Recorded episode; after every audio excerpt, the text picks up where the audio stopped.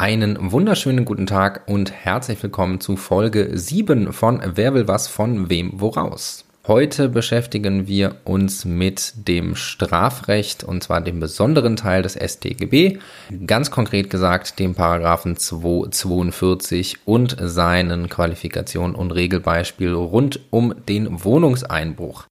Die Folge heute musste ich zeitlich etwas zusammenstreichen, weil meine Minuten bei meinem Podcast-Host begrenzt sind und ich deswegen nur 25 Minuten Zeit habe, um diese Folge zu gestalten. Deswegen gibt es heute auch keine Episode von Rechtsnachrichten.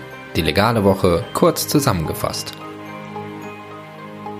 Ab nächster Woche stehen mir aber wieder mehr Minuten zur Verfügung und deswegen würde ich sagen, verlieren wir keine Zeit, sondern beginnen wir mit Folge 7. Wer will was von wem woraus? Der Podcast für Juristen und alle, die es werden wollen.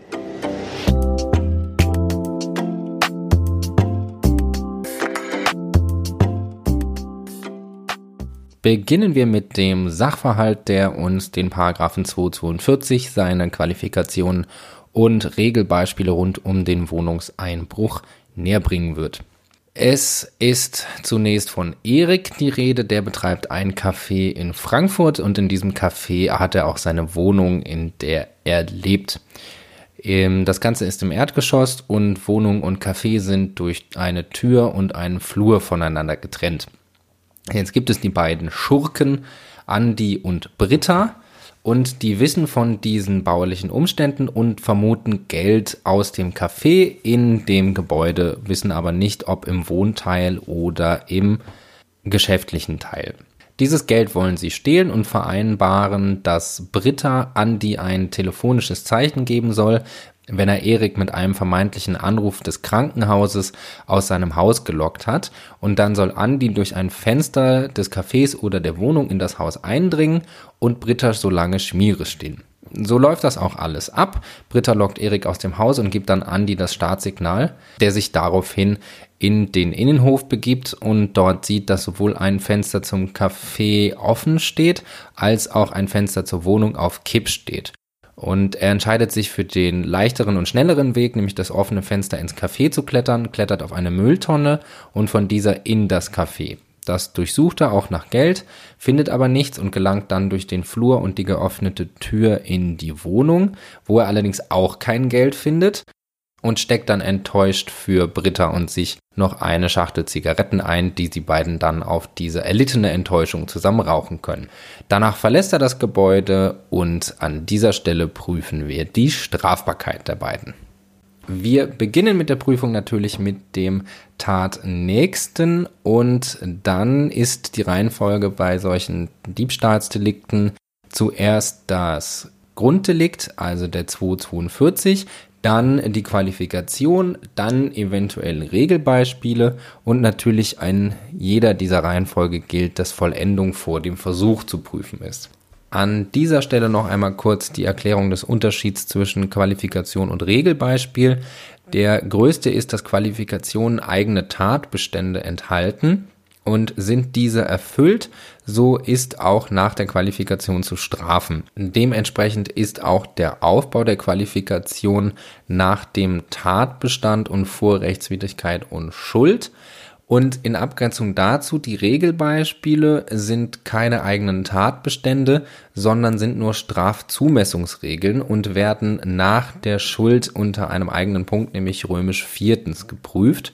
Und bei Regelbeispielen, wie der Name schon sagt, zwingen diese bei Vorliegen den Richter oder die Richterin nicht zu der entsprechenden Entscheidung, sondern liegen nur in der Regel vor. Es gibt aber entsprechend Ausnahmen, dass kein besonders schwerer Fall vorliegt. Im umgekehrten Fall kann es auch sein, dass trotz Nichtvorliegen eines Regelbeispiels ein besonders schwerer Fall vorliegt. Die ganzen Regelbeispiele dienen also nur als Orientierung für die Strafzumessung. Beginnen wir also mit Andi, der ja wie gesagt der Tatnächste ist und entsprechend mit einem 242.1, also einem Diebstahl, durch das Einstecken der Zigaretten. Das ist ein recht unproblematischer Tatbestand. Wir haben eine fremde bewegliche Sache mit den Zigaretten. Die Wegnahme, also der Bruch fremden und die Begründung neuen, nicht notwendigerweise Täter eigenen Gewahrsams haben wir auch. Auch handelte Andi vorsätzlich. Es sind keine Gründe gegen die Rechtswidrigkeit und die Schuld zu erkennen. Und somit haben wir einen vollendeten Diebstahl nach 242 1. Soweit das unspektakuläre Grunddelikt. Schauen wir uns an, ob er vielleicht auch einen schweren Wohnungseinbruchsdiebstahl nach Paragraph 244 1 Nummer 3 in Verbindung mit Absatz 4 begangen haben könnte. Dazu brauchen wir natürlich erstmal einen Diebstahl, der wie schon geprüft hier vorliegt, und dann einen Bezug zu einer dauerhaft genutzten Privatwohnung. Da müssen wir natürlich erstmal gucken, was eine Wohnung ist. Und unter Wohnung versteht man alle abgeschlossenen und überdachten Räume, die Menschen zumindest vorübergehend als Unterkunft dienen. Und hier gibt es zwei Unterschiede, wie Wohnung zu verstehen ist, nämlich einmal nach 244 Absatz 1 Nummer 3 und nach 244 Absatz 4. Die sprechen ja einmal der Absatz 1 Nummer 3 einfach nur von Wohnung und Absatz 4 von einer dauerhaft genutzten Privatwohnung.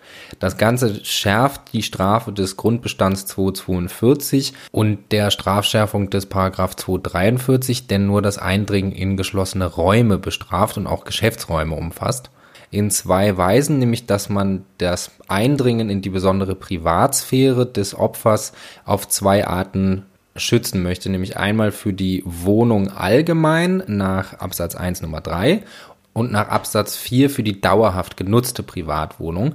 Also Absatz 4 intensiviert diese Verletzung der Privatsphäre durch den Einbrecher noch einmal.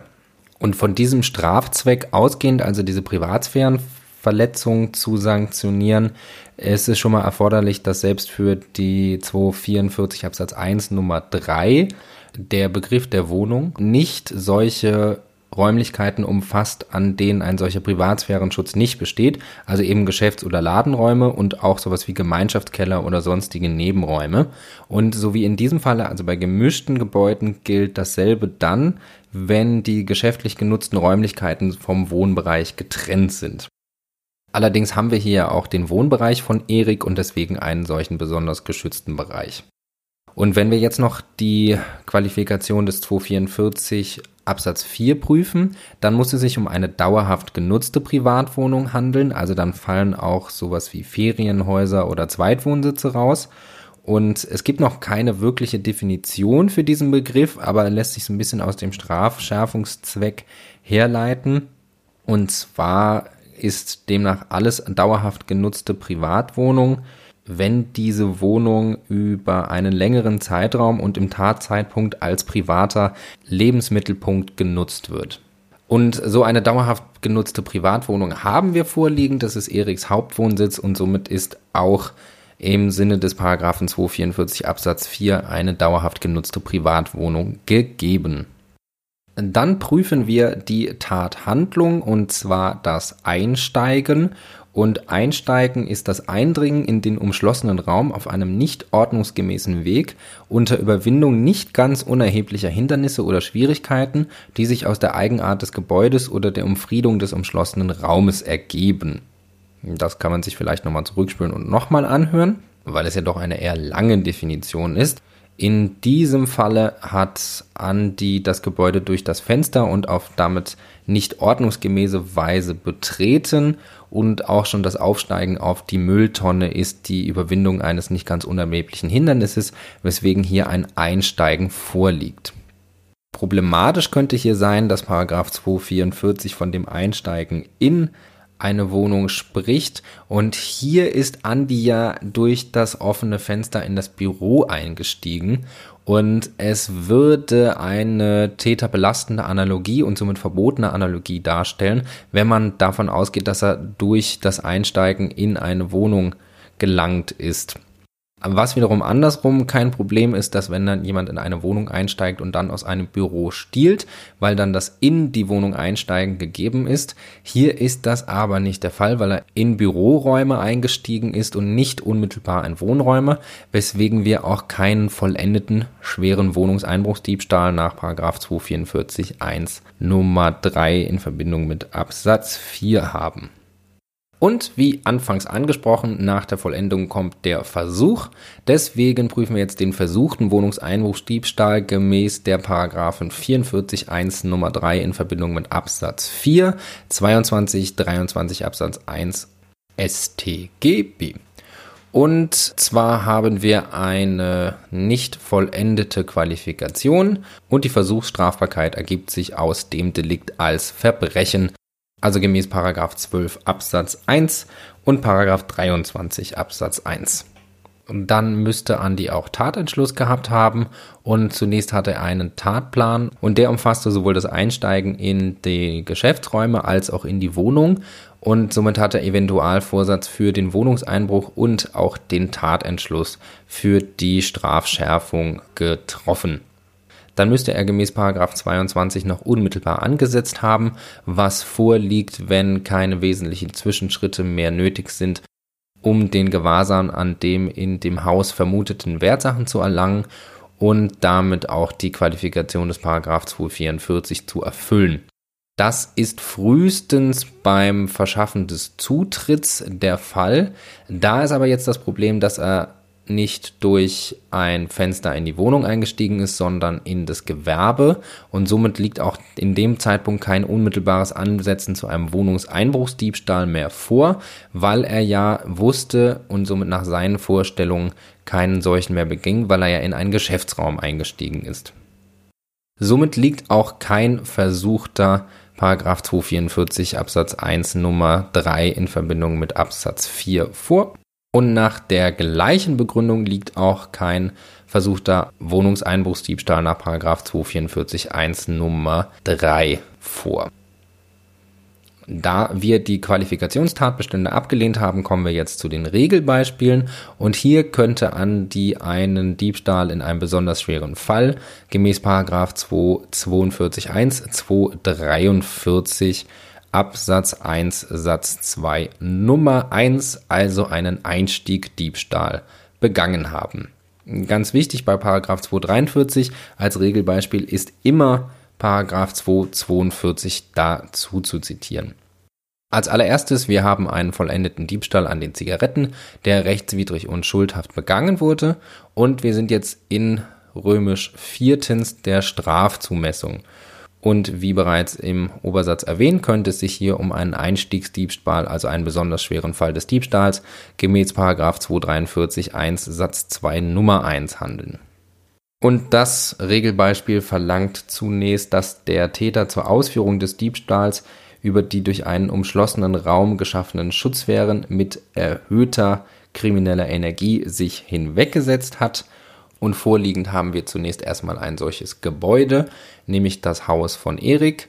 Darin ist Andi auch eingestiegen, wie wir geprüft haben, was allerdings fraglich ist, ob er eingestiegen ist zur Ausführung des Diebstahls, weil er ja ursprünglich gar nicht die Zigaretten, sondern eigentlich das im Haus vermutete Bargeld entwenden wollte.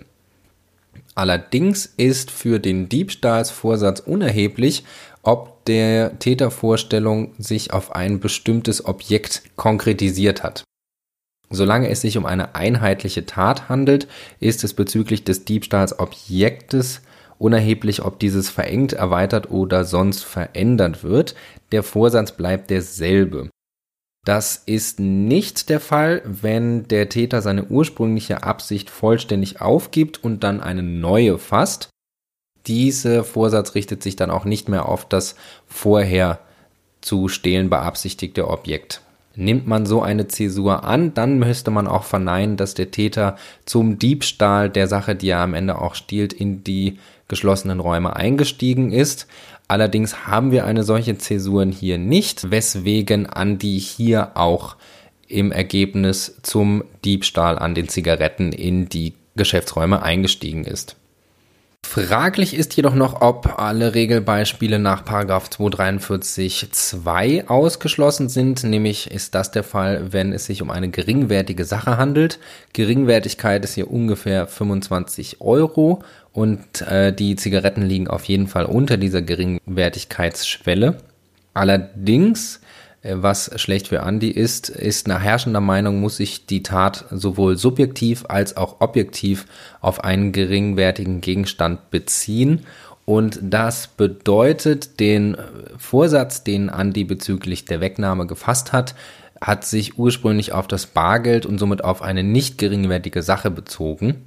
Und wegen der eben gesprochenen Einheitlichkeit des Diebstahlswillens bezieht sich die Tat dann auch insgesamt auf eine nicht geringwertige Sache und das kann auch nicht dadurch geheilt werden, dass Andi dann nur eine geringwertige Sache tatsächlich entwendet, weil sich der Vorsatz eben auf eine nicht geringwertige Sache bezieht und somit greift hier kein Ausschluss nach 243 Absatz 2.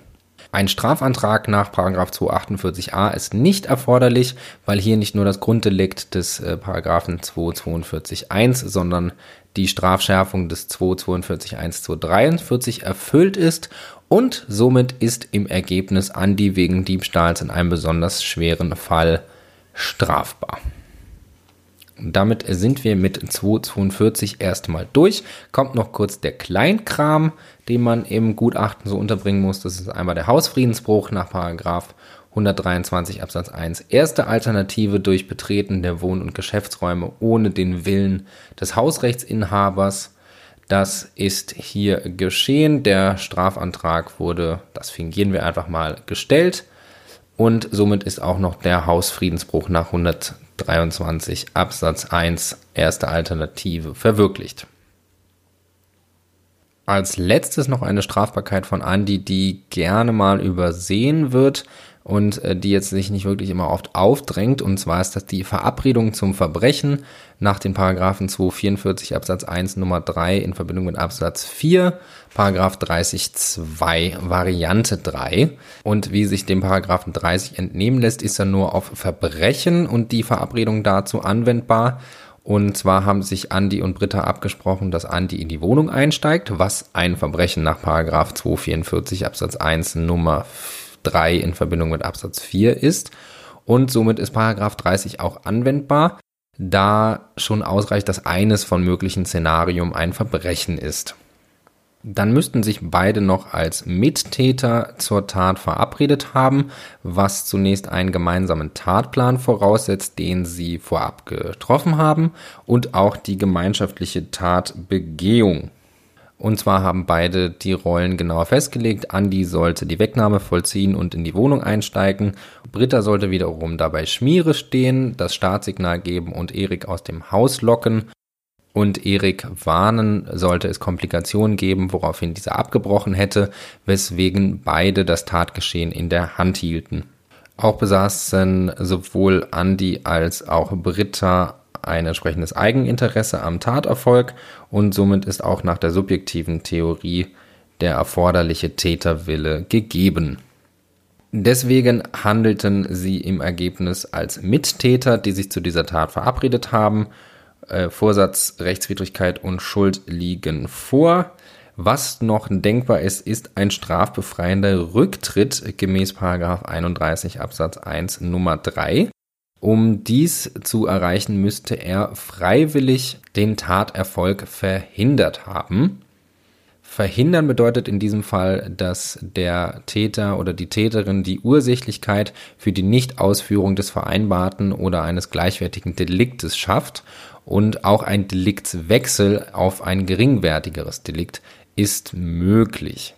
Und hier, was äh, zugegebenermaßen in einer Klausur schwer zu sehen ist, hat Andi ja darauf verzichtet, in die Privatwohnung einzusteigen und somit einen schweren Einbruchsdiebstahl nach Paragraph 244 Absatz 1 Nummer 3 in Verbindung mit Absatz 4 zu begehen, sondern nur einen nach Paragraph 243 erschwerten Einsteigediebstahl Der nach Paragraph 243, 242 bestrafte besonders schwere Fall des Diebstahls ist schon deswegen ein geringerwertiges Delikt, weil es nur ein Vergehen ist, weswegen auch Paragraph 30 auf dieses gar nicht anwendbar ist. Und wenn er das noch freiwillig gemacht hat, dann ist er auch zurückgetreten. Und auch wenn sich die Freiwilligkeit jetzt hier nicht besonders aufdrängt, ist Andy trotzdem freiwillig zurückgetreten, weil ihn keine äußeren Faktoren zwangen, durch das Geschäftsfenster statt durch das Wohnungsfenster einzudringen. Und deswegen liegt hier ein Rücktritt nach Paragraph 31 Absatz 1 Nummer 3 vor und deswegen auch keine Strafbarkeit nach Paragraph 244 Absatz 1 Nummer 3 in Verbindung mit Absatz 4 und Paragraph 30. Kommen wir noch zu den Konkurrenzen und da ist es etwas umstritten und zwar das Verhältnis von Hausfriedensbruch zu besonders schwerem Diebstahl. Hier wird teilweise vertreten, dass der Hausfriedensbruch als regelmäßige Begleittat des Regelbeispiels zurücktritt. Allerdings im Ergebnis vorzugwürdig ist die Gegenauffassung, dass Tateinheit vorliegt, weil ein Regelbeispiel als Strafzumessungsvorschrift keinen Tatbestand verdrängen kann und weil Paragraph 123 nicht notwendigerweise in jedem Regelfall auch erfüllt sein muss, so zum Beispiel in Einbruchsfällen, die nicht notwendigerweise ein Betreten des Schutzobjekts voraussetzen. Somit kommen wir zum Ergebnis der Strafbarkeit von Andi. Er ist strafbar wegen Diebstahls in besonders schwerem Fall in Tateinheit mit Hausfriedensbruch.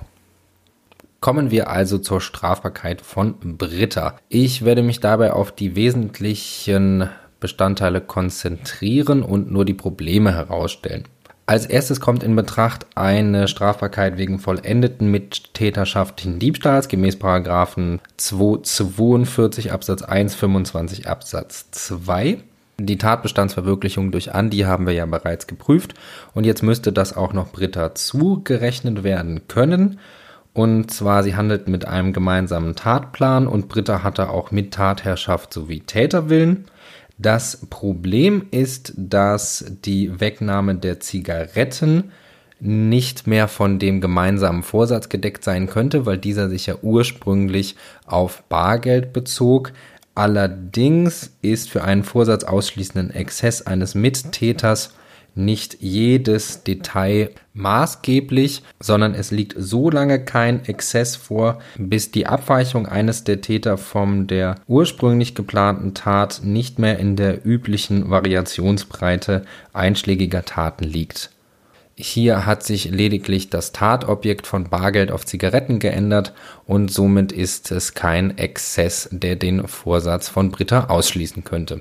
Auch musste sie damit rechnen, dass Andi während des Einbruchs noch andere Gegenstände mitnimmt und da sie selbst Raucherin ist, ist er für sie nicht völlig nutzlos, weswegen hier die Strafbarkeit wegen mittäterschaftlichen Diebstahls zu bejahen ist. Als nächstes prüfen wir den versuchten schweren Wohnungseinbruchsdiebstahls in Mittäterschaft gemäß der Paragraphen 244 Absatz 1 Nummer 3 in Verbindung mit Absatz 4, Paragraph 25 Absatz 2, 22, 23 Absatz 1.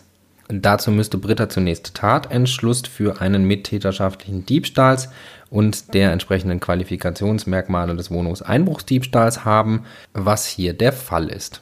Wo wir in der Prüfung von Andi gescheitert sind, war, dass zum Zeitpunkt des Versuchsbeginn kein unmittelbares Ansetzen zu einem Wohnungseinbruchsdiebstahls mehr vorlag, weil das unmittelbare Ansetzen erst mit Besteigen der Mülltonne und Eindringen durch das Geschäftsfenster gegeben war. Der Unterschied ist hier, dass Britta nicht sehen konnte, durch welches Fenster Andi einstieg und somit nicht wusste, ob Andi der Mittäter unmittelbar zu einem Wohnungseinbruchsdiebstahl oder nur zu einem Diebstahl aus geschlossenen Räumen ansetzte, weswegen sie nach der für Mittäter geltenden Gesamtlösung auch unmittelbar zu einem Wohnungseinbruchsdiebstahl ansetzte. Rechtswidrigkeit und Schuld sind gegeben, eine Rücktrittshandlung liegt nicht vor und somit ist Britta wegen versuchten schweren Wohnungseinbruchsdiebstahls strafbar. Dahinter tritt der Versuch des Wohnungseinbruchsdiebstahls gemäß den Paragraphen 244 Absatz 1 Nummer 3 Absatz 2 und Paragraph 22 zurück. Und unproblematisch erfüllt ist noch der vollendete mittäterschaftliche Diebstahl in besonders schweren Fall sowie der mittäterschaftliche Hausfriedensbruch. Das Ganze wurde in Tateinheit begangen und so ist Britta im Ergebnis strafbar wegen Diebstahls in besonders schwerem Fall, tateinheitlich mit versuchtem schweren Wohnungseinbruchsdiebstahl und Hausfriedensbruch. Somit sind wir am Ende der heutigen Sitzung zum Strafrecht und dem Paragraphen 242 und seinen Qualifikationen und Regelbeispielen. Ich hoffe, es war jetzt am Ende nicht zu schnell und trotzdem vielleicht auch beim zweiten Hören noch verständlich. Aber wie gesagt, musste ich hier ein bisschen mehr als sonst auf die Zeit achten. Ungeachtet dessen hoffe ich, dass euch diese Folge gefallen hat und ihr viel mitnehmen konntet und würde mich natürlich freuen, wenn ihr Wer will was von wem woraus weiterhin gewogen bleibt. Bis zur nächsten Folge, nächsten Sonntag wünsche ich euch weiterhin viel Spaß beim Lernen von Jura.